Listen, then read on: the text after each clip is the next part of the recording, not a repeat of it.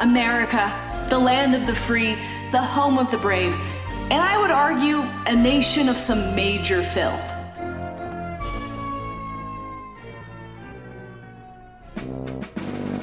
Hi, I'm Gabby Watts, comedian and podcast producer.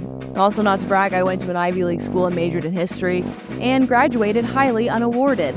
And I'm hosting a new history podcast called American Filth, where we're diving into the filthy underbelly of the good old US of A.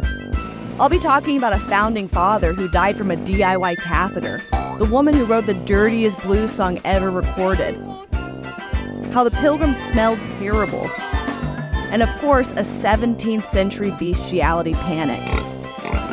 We're also looking at the people who were largely excluded from the history books because society deemed them too unconventional, provocative, seedy, dirty, trashy, or just plain filthy. So join me as I plunge face first into the dirtiest people and events in the annals, I mean annals of American history. Listen to American Filth starting September 6th on the iHeartRadio app, Apple Podcasts, or wherever you get your podcasts.